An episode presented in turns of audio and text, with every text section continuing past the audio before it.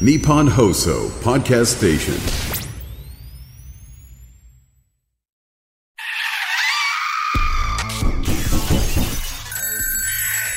島田秀平とオカルトさん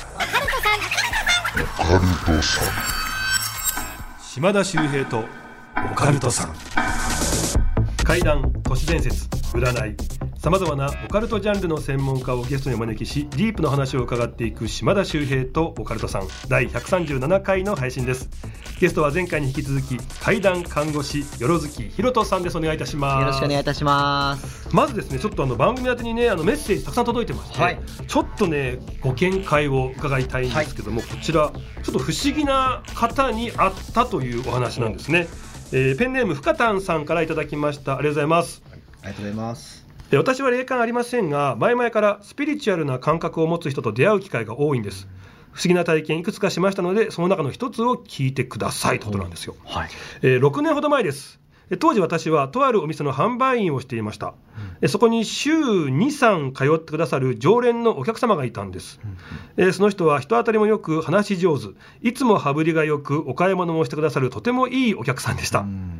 身なりもいつもきちんとしているおじさまで身につけているものもとても高価そう。経営者かな。もう絶対に成功している感じのっていうねそんな方だったんですね。えしかしとてもいいお客さんなんですが気になっていたことがあったんです。それは私と会話をしていてもいつも微妙に目線が合ってないんです、私の顔より少し上を見て話している感じで話し方にも独特の間があるんです。例えば「今日はいい天気ですね」と言うと少し考えているような間を空けて「そうだね」と返す感じ、えー視線と会話の間以外は、えー他は気にならないんですが、えー特に気にせず接客をしていたある日ですね、まあ、その方が常連になって1年ほど経った頃もう一つ気になることがあったんです。はい。えどのスタッフにも気さくに接してくれる方だったんですがあるスタッフにだけは少し距離を置いているような感じで全く話をしてくれないんです、えーそのことが気になったので私は「あまるさんあのスタッフ何かお気に障ることをしましたでしょうか？すみません」と尋ねたんです。すると「あいや彼は悪くないんだ。ただね彼と僕とは色が合わないから」と言われたんです。詳しく聞いていると実はその方は人のオーラが見える人らしく避けていたスタッフとは自分と合わないオーラだから避けていたとのことなんです。えー普段はそのようなことを冗談で言うタイプの人ではなく真剣にお話をされている様子だったので私はその話を信じました。というよりも普段微妙に目線が合わないことも会話に変な間があったのも私のオーラを無意識に目で追ってしまっていたんだなと腑に落ちたからなんです。えその方はオーラについて勉強していたわけではないため色や形の意味まではわからないとのこと。しかし今までの経験上自分と合わないオーラだなということはわかるらしいんです。ここからですね私の想像なんですがすごく人当たりがよく相手が求めているであろう言葉をかけてくれるような方だったので相手のオーラを見てうまく人付き合いをしてきて仕事も成功してきたんじゃないのかなと私は思いました。え最後に私のオーラって何色ですか？と聞いたところ少しその辺を歩いてくれると言われたんです。私は言われるがまま数メートル歩きました。どうも私のオーラは一般的に想像するような全身にまとった形ではなく動くと残像のようにいた場所に残るオーラらしいんです。なので歩くと後ろにオーラが帯状に残るようで私は白から始まって先端に少し赤が混じるという色だそうです。え今ではその仕事も私は辞めまして県外に引っ越しましたんでもうその方に会うことはありませんが当時見えた残像のような白に赤が混じるオーラがどのような意味があったのか今でも気になったりします。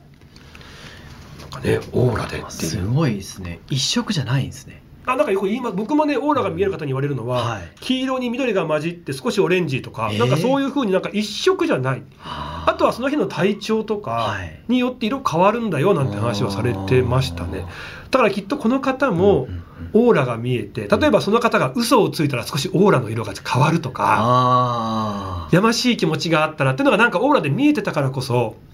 契約の時とかね、仕事上でもそのオーラを見て失敗が少なかったのかもしれないですよね。すごいですね。それで成功してきたってすごいです。まあまあね、まあ予想だとは思うんですけど。ええまあでもオーラ見えたらね僕らなんかもいいんですけど、うんうんそう看護師さんじゃないですか、はい。病院ではい。患者さんのまさかオーラは見えないと思うんですけど、うんうん何かこういうような行動とかこういうようなことをしたりするといいとか悪いとかって、なんかそういうのって看護師さんの中であったりするんですか？そうですね。これ多分、他の看護師さんが、まあ他の病院の方々、働いてる方々も同じかちょっとわからないんですけど、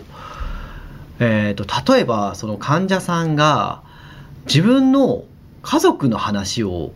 し始めたら、うん。あ、ちょっと気をつけようかっていう話にはなれます。あその後にお亡くなりになってしまう方も時にいらっしゃることそうなんんですよね、え家族の話っていうのはだって普通にしそうじゃないですか。いや、あの、例えばですよ、もうそれが亡くなってる方だったりとか、昨日旦那が来てくれたのよとかおっしゃるんですよ。あ本当はもう亡くなっていらっしゃらない。そうそういらっしゃらないんですけど。だそういうのを聞いた時にあそうなんですねって話はするんですけどまあナースステーションの申し送りの時にあの南号室のおおばあちゃんが旦那さんの話をしていらっしゃったのでちょっとだけ注意しておいていただけると助かりますみたいな感じでやると皆さんあはいわかりましたみたいあなそういう申し送りみたいのもあるんですね、あ僕は送ったりとか送られたりしてましたね。あとなんかよく言うのがなんか自分の手のひらをねじーっと見つめてると、うんとか、うんうんあとなんか昨日いたあの男の子今日いないの？とかあの男の子可愛かったねそんな子いないのに、うんなんかそういう話をするとっていう話も僕は聞いたことあるんですけど、なんかそういうのもあるんですか？なんかそそれだと専門というかその混乱して見えてしまっているのか全く別のものが見えているのか判断が難しいので結構僕の中では区切ってて、うんうん。そこが知り合いか知り合いじゃないかっていうところを一つのラインにしてたんですよね。ほだからその友達でもいいんですけど病院なんだけど友達とか家族が会いに来てくれたみたいなことをおっしゃってると、うん。うちょっとこうお迎えみたいなことって実際じゃ見えてるのかもしれないっていう、うんあの認知症を患ってる方が急にこう記憶を取り戻し方のように、普通に「あよかったおばあちゃんおじいちゃん普通にまたお話ができた」と思うと、うん。その後っていうお話も聞いたことあるんですけど。そうですね。まあでも多分それって医学的にそもそも認知症って治す薬がないじゃないですか。はいはいはいで遅らせる薬はあるけども改善する薬がないからどこかで脳の記憶のかその部分がスイッチがこうつながってスイッチというかまあ回路がつながってその時だけ一瞬普通に喋れるっていうのはまああるっちゃあるんですよ。うんでもこれってじゃあ不思議なことと何か関係があるのかっていうとそこもちょっと難しいつつながりづらいかなとは思います、うん。たまたまその昔の記憶だけじゃなくてその思い出せなかったことも思い出してしまうっていうタイミングがあったりとかするんですよだね、けで特にってことですよね。そうですね。ただ実際僕あの幼馴染のねあの隣に住んでるあの正俊っていう同級生がいて、そのおばあちゃんずっと僕のことも可愛がってくれてたんですけどもやっぱり最後病院の方に行かれて最後認知症を患ってしまったんですね。で正俊のことも分からなくって、でみんな寂しかったんですけどもある日正俊が病院に行ったら「ああまー、ちゃん、ねいつもお見舞い本当ありがとうね勉強頑張るんだよ」って言って「であばあちゃん、うん頑張る頑張る。あ、よかった、話もできて、なんて言って、で、帰ってきて、マスト氏が僕に、いや、今日ばあちゃんの話できたんだよ。よかったよ、嬉しかったよ。つったら翌日に亡くなられたことがあったんですよ。で、その時に、まあ、とても悲しかったんだけれども、ご家族も正俊も、うん最後にその神様のプレゼントじゃないんだけれども、僕らにそのまたお話ができる時間をうん。もらえたと思って最後話できてうん本当によかったっていうふうには言ってたのがねすごい思い出深いんですよね。あでも今それそういうふうに今おっしゃっていただいてすごく今蘇ってきたんですよその記憶が。はい、そういうシーン確かに多かったですね。あそうですか。今そういうふうにこう 千村さんが表現してくださって思い出したんですけど確かにそうですねそれって何なんだろうなって確かに思いますよね、うん。その亡くなる前に思い出して家族が喜んでる姿僕結構見てるんですよ。あ。るかもしれないですねこれに関しては。なんなんでしょうね。すごいいい表なんかいいですね。神様の表プレゼントってすごく 表現的に僕は好きだな、んその表現がいいですよね。やっぱりもうね、こうよろずきさん、もう看護師さんならではのね、いろんなこう体験、まあ、見聞きしたことがね、あって、まあ、これがですね、皆さんあの、YouTube チャンネルもやられておりまして、チャンネル名が、はい病院会談現役看護師の怖い話というところですねたくさんね、上がってますので、皆さんそちらもね、チェックしていただきたいと思います。お願いしますさあ、この後、よろずきひろとさんに怪談話を披露していただきます。最後までよろしくお願いいたしますお。願いいたします島田秀平とオカルトさん。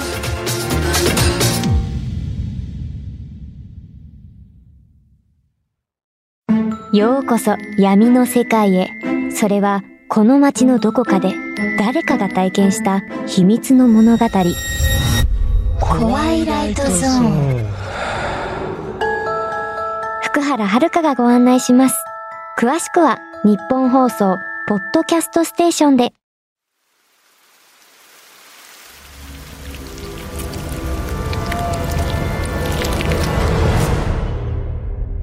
島田秀平とオカルトさん。それでは今日のゲスト怪談看護師よろずきひろとさんに怪談話を披露していただきます。お願いいたします。よろしくお願いいたします。病院ってやっぱいろんな方が入院されてこられるんですけども、中にはちょっと特殊な病気というか、状況で入院してくる方も、まあ、いらっしゃるんですよね。で、この話を聞かせてくれたのが、まあ、K さんという女性の看護師さんなんですけども、彼女が勤めていた病院には特殊な装置があったと。で、それが何かというとですね、えー日本には本当に数台しかないと言われているような機械なんですね。えーでそれ、それを何に使うかと言いますとですね、ですね海に入った時に圧が体にやっぱかかってくるわけですよ、水圧が。そうすると、まあ、潜水病という病気にですね、かかってしまう方っていうのはやっぱりいらっしゃって、どうなるかというと、まあ、血管の中に水泡が生まれてしまって、その水泡のせいで体が痺れたりとか、まあ、痛みが出たりとか、いろんな症状が出てしまうんですよね。で、その水泡を取り除くために、その高気圧酸素療法というですね、特殊な、うん簡単に言ったら酸素カプセルに近しいのかな、まあ、そういったものの大きい、そのタンクみたいのがですね、病院にあるんですけども、まあ、そこに勤めてたんですよ。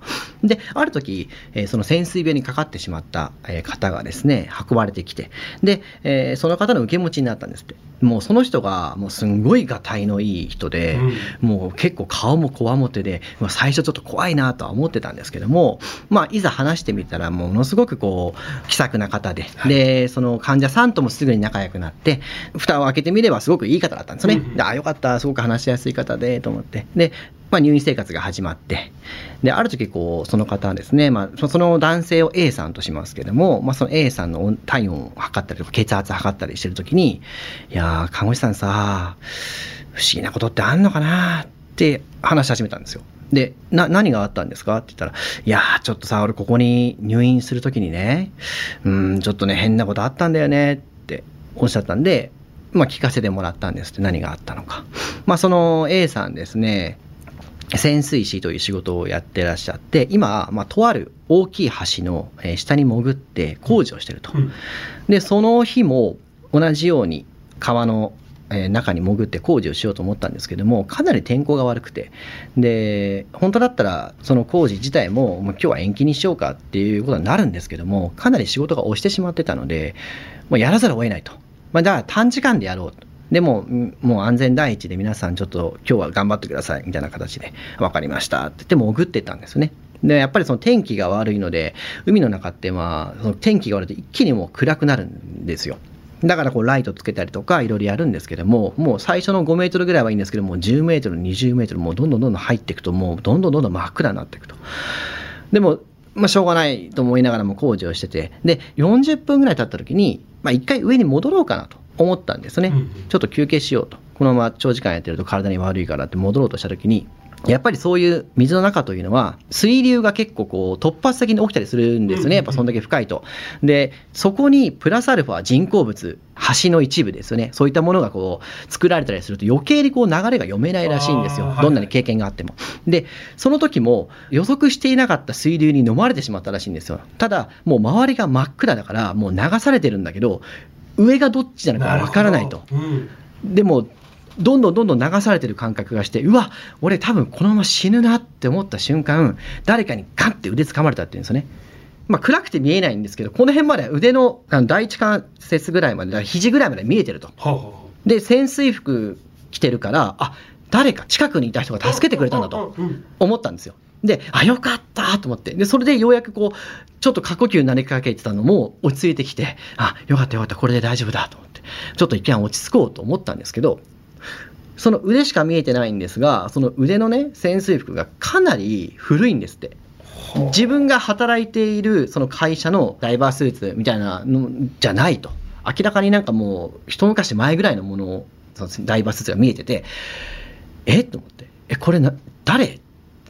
でも、今、助けてもらってるわけだから、まあ自分としてはありがたいんですけど、その掴まれてる腕を離そうとするんですよ。だけど、もう全くくっついてるかのように離れないんですって。うんで、その時思い出したっていうのが、まあ先輩のね、潜水士さんとかには、まあ、海には魔物がいるから気をつけろと。その足を引っ張られてね、こう、そこに連れてかれたりとか、怖いことたくさんあるからな、みたいな話を冗談半分に言われたのも思い出したんですって。で、実際その話を聞かせてくれた先輩も足を掴まれたことがあるんだぞ、俺も、みたいなことをおっしゃってたのを聞いて、これが、もしかして、その俺をね、今、海にこれ、助けたんじゃなくて、引きずり込もうとしてんじゃないかと。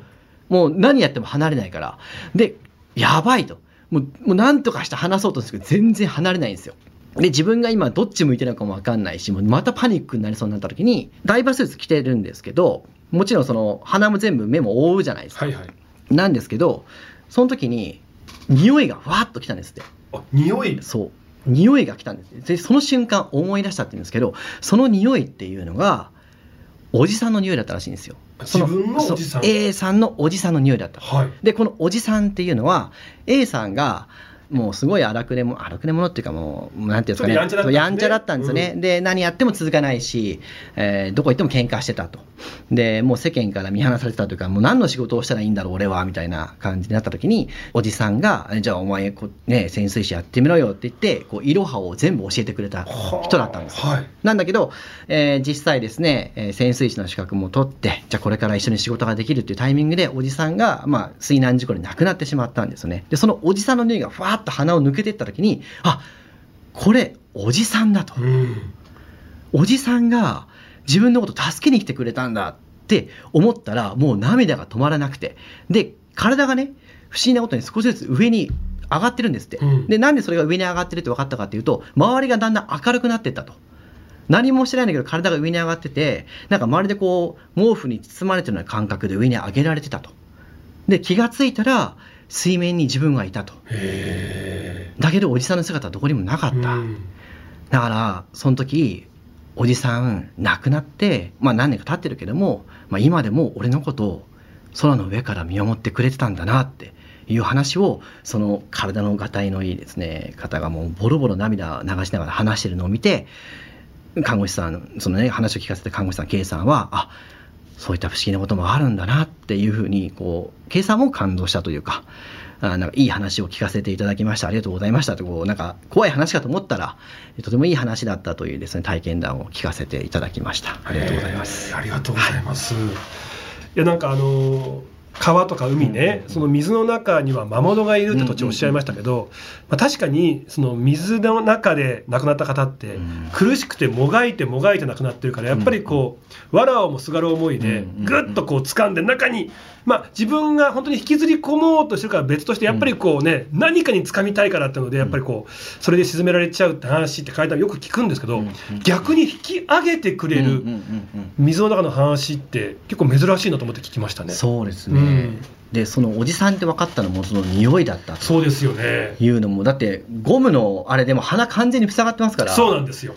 匂うわけないんですよね。だから霊臭ですよね。すごいですよね。よくだからあのねうん。霊感がある人ははい。見えてるんだけどうん。見えてない、それはダイレクトに脳に来てるとかね、うんうんうん。聞こえるんだけど音は本当はしてなくって脳に来てるっていうだから霊臭っていうのもやっぱりうん漂ってないんだけどうんバーンってこうチャンネルがあってこう来てるっていうところがなんかやっぱりうん何かあるんだなって思っちゃいましたね。そうですね。だからその匂いの話が来た時に、あ、それは本当かもなって思って、本当かっていうか、実際にその例の匂いというのを僕も聞いたことがあるんで、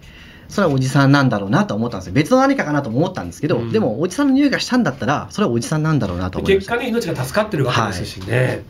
い、やーしかもそのね匂いがっていうおじさんは自分をねその道に導いてくれたおじさんなわけで、うん。心ね半ばでね本当は一緒に仕事もしたかったでしょうけども、まあ、命を落としてしまったけれどやっぱりずっと一緒にね自分がうん。引き込んだ道だからこそ心配で見守ってくれてるってことですよね。はいあのちなみに今匂いの話ありましたけど、はい。病院内とかでえ？っていう。ここでするはずないよね？っていう匂いとか人とってあるんですか？あこれはね、実は結構あるんですよ。えよろずきさんが？僕もあるし、えー僕のその当時勤めてた病棟でさえあったんで、だとしたら、世の中にある病院で働いてる看護師さんは、多分これ体験してる方結構いらっしゃると思います。えちなみに匂いですよね。病院でするはずがないない。匂い、はい。どんな匂いなんですか、まあ多分皆さんが想像してる中で一番分かりやすいのだと線香の匂いですよね。ああごめんなさい。あの霊安室っていうのはありますよね。あります。でそこではお線香を匂いしてもいいですよね。そうですね。あそこはお線香炊いたり、まあ、お焼香ぐらいなので、たただとはいえ離れてるんであそこに行かないと匂わないんですよやっぱりこう普通のこう病室の方でお線香の匂いはするわけがない。わけがない火を使えないんではあでもすることがあるんですか？あるんですよでなんかお線香の匂いするとか言って僕が一回そのおばあちゃんに言ったら「あ今日旦那の命日だから」って言われたことがあってする普通に？普通に。これあるあるなんですか？これは結構あります。だからそのしかもこの匂いがさっきまで3号室にいたけどあれ今こっちでするんだけどみたいな。だからその施設とかでも全くお線香なんかないのにそのお線香の匂いが移動してきてるっていう話も聞いたことありますね。それで怖かったっていうのもありましたけど。あのいわゆるこれ霊臭ってやつじゃないですか、これで面白いのが毎回ね思うんですけどしてたんだけども急にしなくなったみたいな。匂いって普通漂ってるから、はい。ピンポイントでパーンってこううん。匂いってなくなるはずないのに、結構急にしなくなったりするっていうねあれも面白いですよねもともとそこからその匂いがしてたりとかその方から匂いがしてたのは分かるんですけど全く今まで何もなかったところから急に匂うっていうのがすごい不思議ですけどね。ありますねこれは。お線香、はい。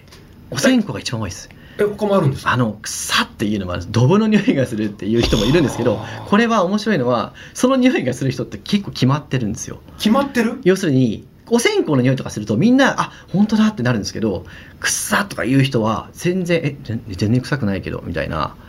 ことが多いんですよね。あその看護師さんたちもみんながお線香には嗅ぐんだけど、はい。ドブの匂いっていうのはもうピンポイントでその人その限定された人しか多分感じてないみたいな。それどういうタイプの方たちがドブの匂い嗅ぐんですか？結構その熟練の方が多いですよね。熟練。あのあでもこれって、えー、と年齢関係ないかもう特定の人ですよね。例えば霊感が強い人。まあ多分そうなるのかな。聞いてないから分かんないですけどすんごい臭くないとか言われるんですけど全く臭くないんですよ。それちなみにドブの匂いがするとなんかその後何かが起こるとかって予兆なんですか？そんなんなかったと思うんだけどな。なんかどぶ臭くないって言うんですよ。でももしかするとまあなんかねそういう匂いがした時には何か不思議なものが来てるのかもしれないですね。そうですね。のタイミングでねいやなんかよく、まあ、下水の吹き上げとかの話もあるんですけど、あれはそういう場所があるじゃないですか。だけど今までそういった匂いもないしなんなら僕がそうだったら僕も匂っていいはずなんですけど本人しか匂いが来てないというか「んなんえななん何の匂いですか?」いやわかんないけど臭いのにこの部屋」と。かいやー面白いっすね。ただやっぱり病院ってあの僕らが普段生活してる場とはやっぱ違うわけでねやっぱりこうもちろんいろんな方がねうん出入りするんですけどもやっぱり元気になって出ていく方もいれば、やっぱそこでお亡くなりになってしまう方もいるわけですよね、はい。なんかそういうところでやっぱり不思議なことって起きるんですかうね。ーんそうですね、うん。だからまあ僕らもその生と死に向き合ってる職業ではあるのであんまりそのそっちにこう持ってきたくないっもあるんですよね。あのどっちかって言ったら死の方に近い話になっちゃうので、うんだから結構それに気づいあ不思議なことがあったりとかしても見なかったことにするっていう看護師さんが多いのもまあわかるかなとは思いますよね。あの都市伝説でね、はい。なぜかあの病室、うんうんうん。あのベッドに入られた方はなんか亡くなってしまうみたいなはい都市伝説あるじゃないですか、はいそれも偶然ですよねこれがねえ？あるんですよ。え？部屋もあるしベッドもあります。あの部屋だったらまだ分かりますよね、はい例えば風水的にここはなんか気の流れが良くないとかね、はい。ベッドって？ベッドもあるんですよ。そうかお亡くなりになってもそのベッドってねまたその次の患者さんにまた使えますけど、はいそのベッドってことですか？そうですね。まあ大体、例えば4人部屋の1、2、3、5ですよね。4がないんで、数字として。なるほど1ベッド、2ベッド、3ベッド、5ベッド。で、この5ベッドで、そういった話が僕ありますね。なんでですか？いや、これ本当になんでですか？僕らもなんでなんだろうと思うんですけど、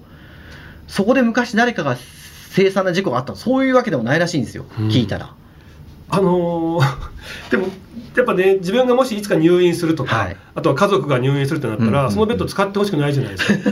でもこれって病院のね方にちょっと変なベッドだったら嫌なんですかとか言うわけいかないですよねあ、これの見分け方としては、あるんですか？簡単で、その病棟のベッドが埋まってなければ、そこに入れないと思います。要するに、入った時に、全部のベッドに患者さんがいたら、ちょっと、あ、もしかしてと思うことはあるかもしれないですけど、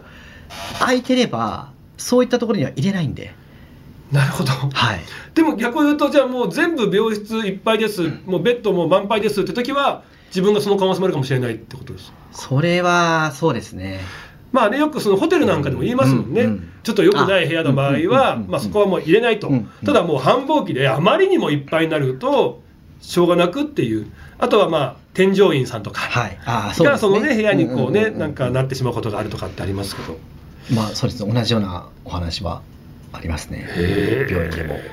いやー、ちょっとね、まだまだお話聞きたいので、また次回もはい。よろしくお願いいたします。よろしくお願いいたします。さあこの番組ですね。あなたからのメールお待ちしております。あなたの周りで起こった不思議な出来事地元でささやかれているオカルト情報島田秀平に聞いてみたいことゲストに呼んでほしい人あとリスナーの留守電会談というコーナーあります。短い会談をですね留守電のこうメッセージに入ってたら怖いよねって感じで紹介していくコーナーです。ぜひ皆さん短い会談ありましたら送ってください宛先は OCT アットマークオールナイトニッポンドットコム。OCT アットマークオールナイトニッポンドットコムです。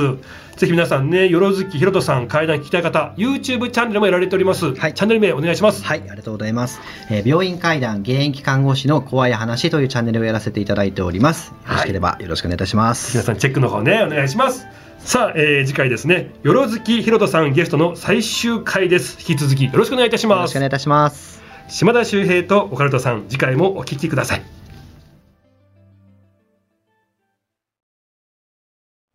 島田秀平のオカルトミニ情報。さあ皆さん霊を見たことがあるでしょうか？あるない。だから霊感があるないとかねよく話出るんですけども実はこれね得意分野があるらしいんですよ。見えることが得意な視覚タイプもいれば聞こえる聴覚タイプ。あと最近多いのがね霊臭という匂いで感じるタイプ。で一番多いのが体感タイプ。鳥肌が立つとかねなんかゾワゾワするみたいな。そういう風に得意分野が違うだけらしいんですね。